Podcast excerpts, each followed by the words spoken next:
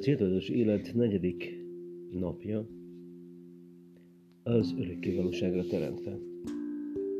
Isten elültette az örökké valóságot az emberi szívben. Prédikátor 3.11 Hogy is teremtetett volna az Úristen egy olyan lényt, mint az ember arra, hogy élete csak egy nap legyen. Nem, az ember a halhatatlanságra teremtetett. Abraham Lincoln A földi élet még nem minden. A földön töltött éveink csak a főpróbát jelentik a valódi előadás előtt. Hiszen a halál túloldalán, az örökké valóságban jóval több időt töltünk, mint itt. A Föld a kulisszák mögötti terület, az előkészítő, az örökké valóságot megelőző próbaidő. Úgy is mondhatnánk, hogy a bemelegítő edzés a verseny előtti próbakör. Az itteni élet készít föl az ottanira. A Földön legfeljebb száz évig élünk, az örökké valóságban viszont végtelen ideig. Ahogy Sir Thomas Brown fogalmazta, a földi életünk nem több, mint egy apró zárójel az örökké valóságban. Arra teremtettünk, hogy örökké éljünk. A Biblia azt írja, hogy Isten elültette az örökké valóságot az emberi szívbe. Belső ösztönünk azt sugalja, hogy jó lenne halhatatlannak lenni. És ez is annak köszönhető, hogy Isten a saját képére formálva minket örök életet szán nekünk.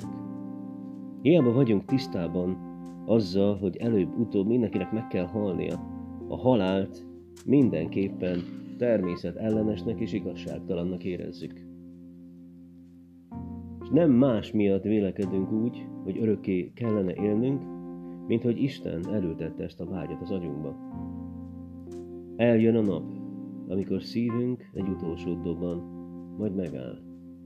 Ez a testünk és a föld életünk végét jelenti majd. Noha mi magunk nem szűnünk meg létezni. Földi testünk csak ideiglenes szállás a szellemünknek. A Biblia sátornak nevezi, viszont az ezután kapott testet már háznak.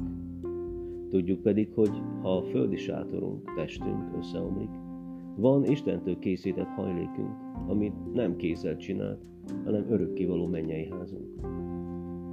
Míg a földi életben számtalan választási lehetőségünk van, az örökké valóságot illetően csak kettő, menny vagy pokol. Amilyen kapcsolatunk Istennel itt a földön, olyan lesz majd a mennyben is. Ha megtanuljuk szeretni Isten fiát, Jézust, és megtanulunk bízni benne, akkor érvényes meghívásunk lesz arra, hogy vele töltsük az örökké valóságot is. Ha azonban elutasítjuk a szeretetét, megbocsájtását és megváltását, akkor nélküle kell töltenünk az örökké valóságot. C.S. Lewis szerint kétféle ember van, akik azt mondják Istennek, legyen meg a te akaratod. És akiknek Isten mondja azt, jól van, legyen, ahogy te akarod. Szomorú, hogy sokaknak Isten nélkül kell majd elviselniük az örökké valóságot, mert földi életüket nélküle látták jónak leélni. Amikor igazán felfogjuk, hogy az élet több, mint az itt és most realitása, és valójában az örökké valóságra készít fel, akkor mindjárt másképpen kezdünk el élni. Elkezdünk az örökké valóság fényében élni, és ez meghatározza, hogyan viszonyulunk kapcsolatainkhoz, feladatainkhoz, körülményeinkhez. Hirtelen banálisnak, lényegtelennek, időpazarlásnak látunk számtalan tennivalót, célt és problémát, amely pedig azelőtt oly fontosnak tűnt. Minél közel vagyunk Istenhez, annál kisebbnek látszik minden más. Az örökké valóság fényében átalakul az ember értékrendje. Bölcsebben bánunk az idővel és a pénzzel, nagyobb hangsúlyt fektetünk a kapcsolatokra és a jellemünkre, és kevesebbet foglalkozunk a hírnévvel, a meggazdagodással, a sikerekkel, talán még a szórakozással is. Fontossági sorrendünket új szempontok alakítják, és már nem olyan fontos, hogy lépést tartsunk a legújabb trendekkel, divatokkal. Pálapostól így ír erről. Valaha azt gondoltam, hogy ezek nagyon fontos dolgok. Most azonban értéktelennek tartom őket azért, amit Krisztus tett. Ha az élet a Földön eltöltött idővel lenne egyenlő, mindenkinek azt tanácsolnám, hogy ne fogja vissza magát, mindent adjon bele. Nyugodtan vágja, vágja sudva az etikát és jóságot, hisz tettei következményei úgy se számítanak. Nyugodtan éljen önzően, hosszú távon úgyis mindegy, mit csinál. Csak hogy és ettől változik meg a történet. A halál nem a véget jelenti. Nem semmisülünk meg, hanem átmegyünk az örökké valóságba, és éppen ezért mindennek, amit a Földön teszünk, örök következménye van. Életünk minden egyes mozzanata megpenged egy húrt, amely az örökké valóságban rezonál. A mai világban talán a rövid távú gondolkodás okozza a legnagyobb károkat. Ahhoz, hogy a legtöbbet kihozzuk magunkból, érdemes folyamatosan éberen őrizni, hogy szívünkben nagy kincseknek tartsuk az örökké valóságot, és az arról alkotott mentális képünket. Hiszen az élet sokkal többről szól, mint az itt és most valóságáról. A mai nap csak a jéghegy látható csúcsa, az örökké valóság viszont a többi része, amely láthatatlanul húzódik meg a felszín alatt. Milyen lesz majd Istennel tölteni az örökké valóságot? Jobb, ha belátjuk, hogy agyunk kapacitása nem elégséges, amely minden nagyságának és csodájának befogadásához. Mintha az internetet próbálnánk elmagyarázni egy hangyának. Kudarccal ítélt próbálkozás. Nincsenek szavaink, amelyek visszaadhatnánk az örökké valóság élményét.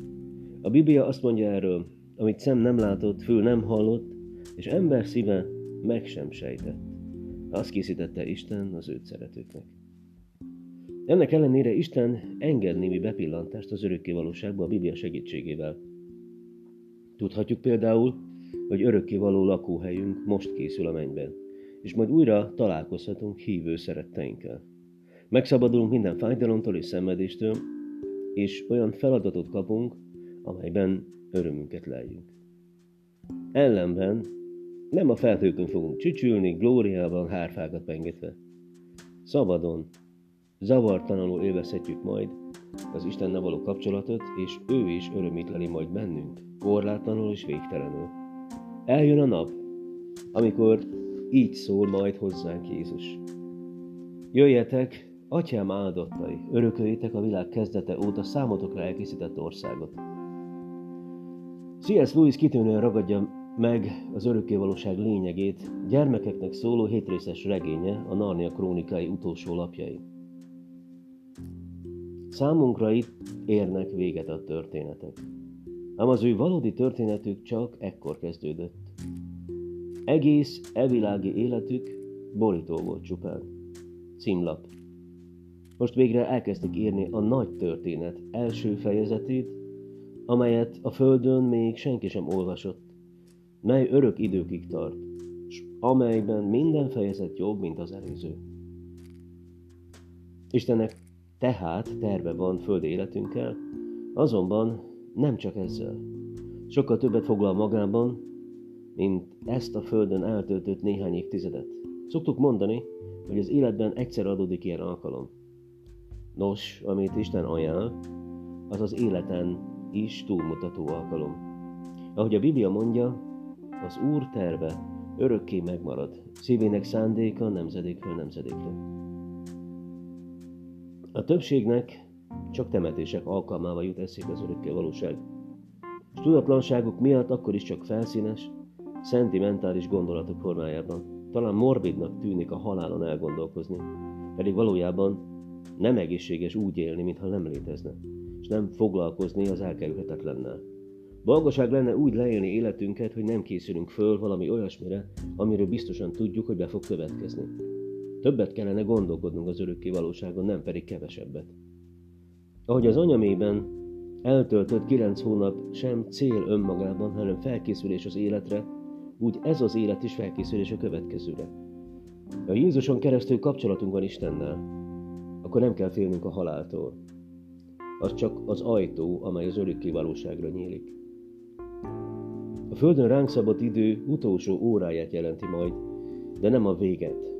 Ahelyett, hogy életünk vége lenne, inkább örökkévaló életünk születésnapja lesz. Ahogy a Biblia fogalmaz, mert nincsen itt maradandó városunk, hanem az eljövendőt keressük.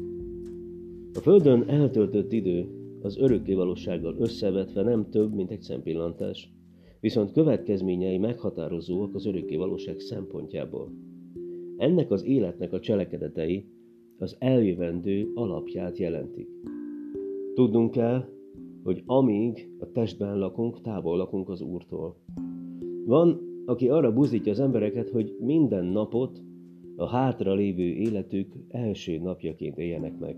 Pedig talán okosabb lenne hátra lévő életünk utolsó napjaként megélni.